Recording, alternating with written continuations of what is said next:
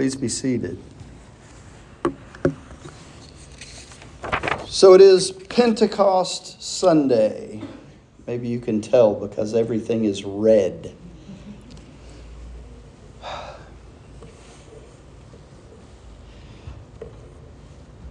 don't know why I enjoy this particular Sunday so much compared to other Sundays.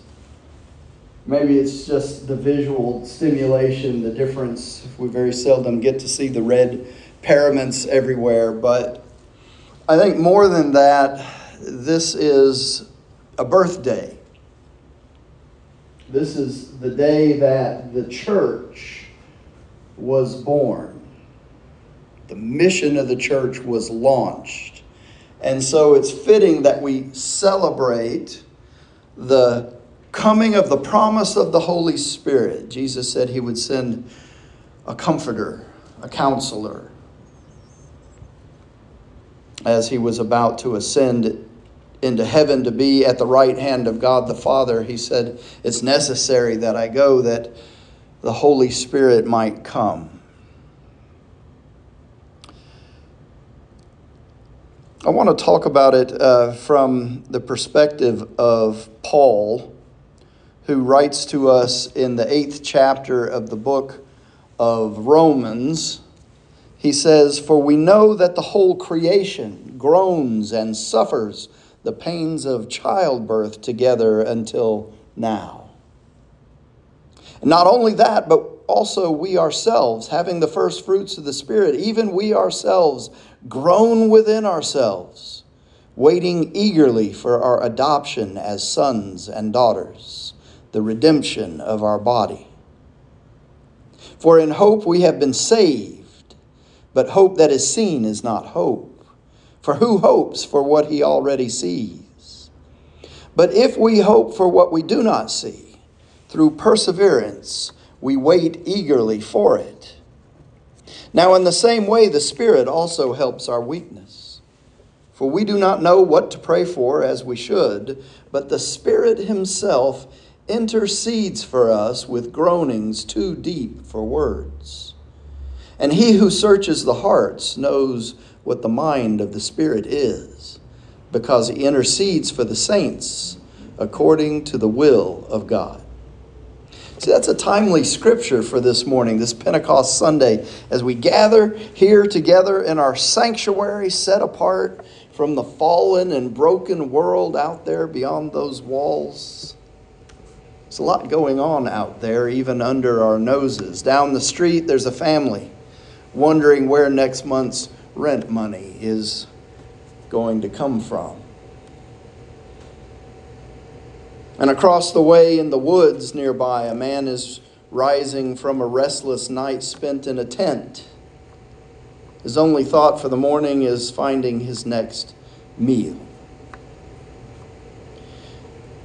And I know because I've driven these streets on occasion just to see what's there. And in a simple rundown house tucked in a neighborhood nearby, there's a makeshift lab that cooks meth in secret for distribution to people who exist day to day for the product that they produce. It's an insidious, demonic concoction which steals the lives of people, the hope of people, the joy of people, all these struggles going on every day right under our noses, right out those glass doors, and we seldom even notice the human brokenness that's taking place all around us. And you might be thinking, that's an uplifting message for this morning, Pastor.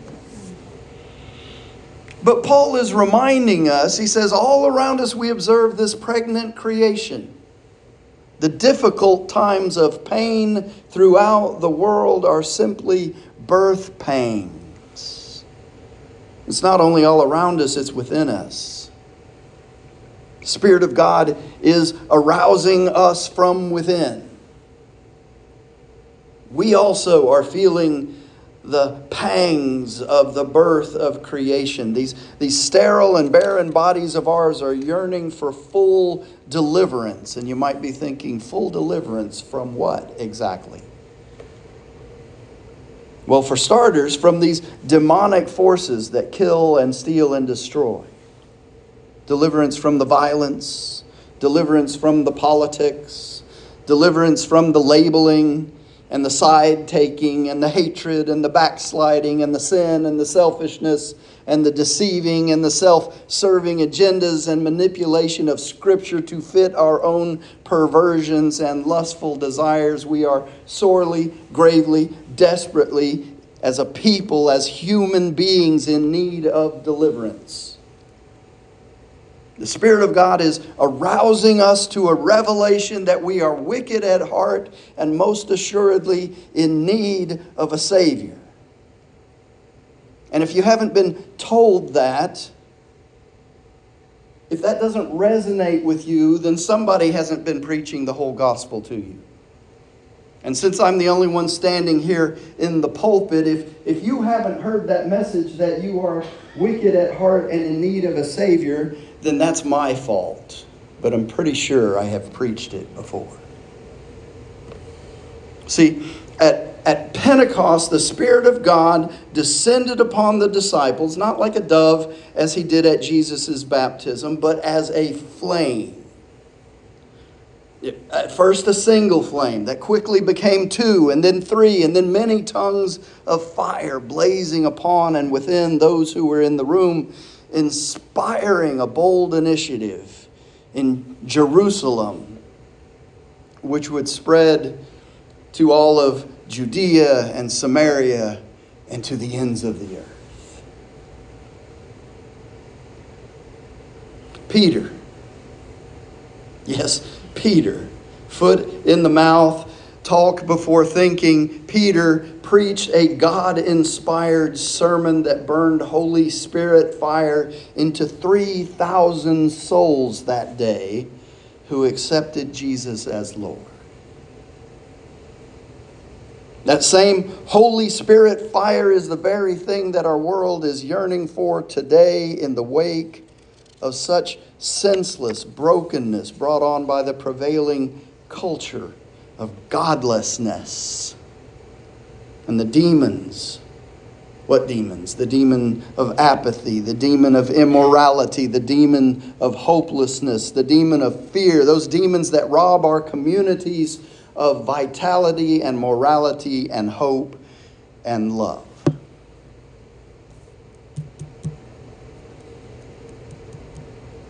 Paul says we are waiting. Waiting's not our strong suit as humans. It's not even really our strong suit as Christian humans. We hate to wait. Oh, how we hate to wait. Is that not true? As if waiting were a bad thing. If Jesus were to return right this minute, and it could happen, if Jesus were to come right now in all his majesty and glory, it would be good news for many of us. But for many, many people in the world, including in this community, it would be a bad day. Faced with the truth of the holy justice of a pure, holy, righteous God who brings righteous judgment on the wicked and the profane world. Inconvenient, but true nonetheless. For some, it'll be a day of joy and thanksgiving, and for some, it'll be the worst day they have ever lived.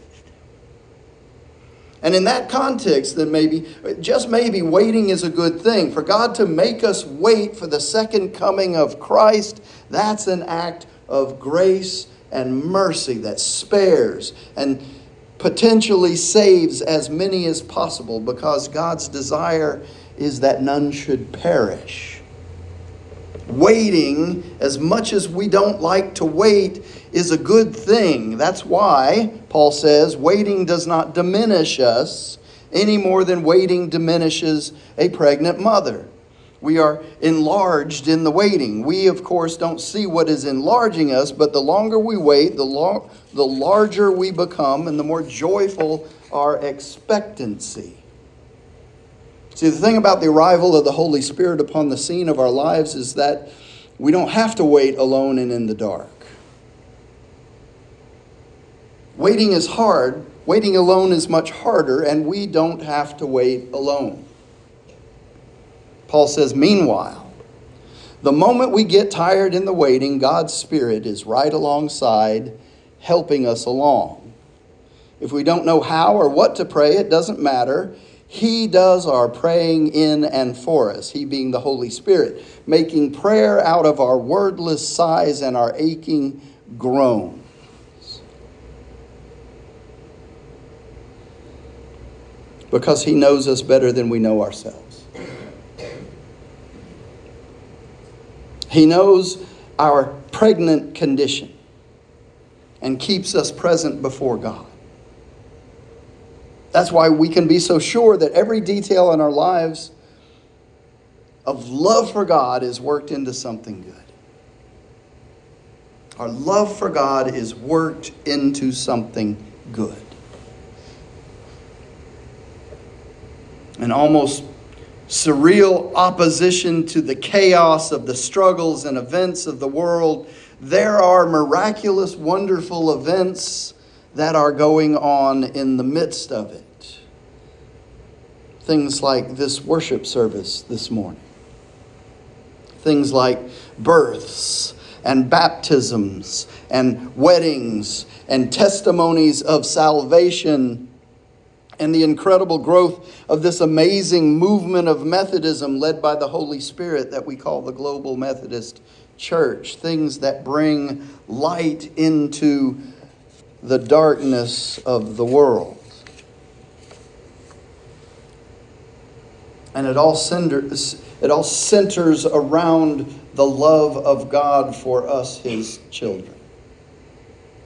Love, specifically godly love,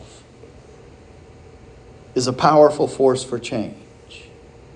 It's a powerful force for redemption. It's a powerful force for recreation. Divine love brought into the consciousness and experience of humanity by the revelation and power of the Holy Spirit. That kind of love has the power to change the darkness of this world into light. The dimness of our limited understanding into this lampstand of enlightenment the, the hate into compassion, and the division in the world into unity, not just unity for unity's sake, but unity in righteous agreement at to what is the word and the will of God.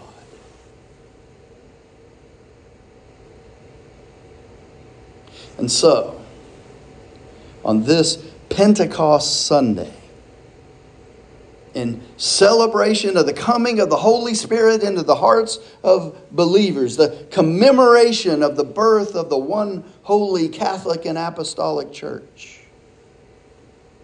We pray for the continued resurgence,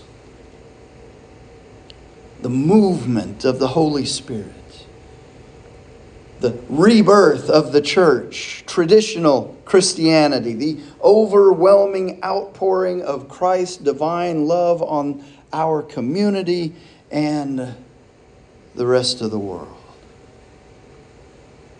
See, it's this love that's revealed to us by the power of the Holy Spirit.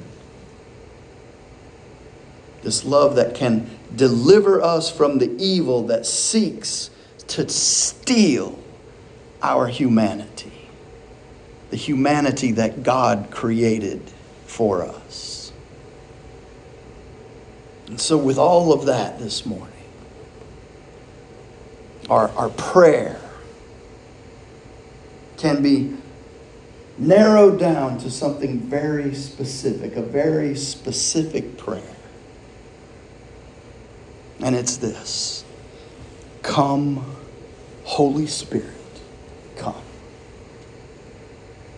Say it with me one time. Come, Holy Spirit, come. Amen. In the name of the Father, and the Son, and the Holy Spirit. Amen.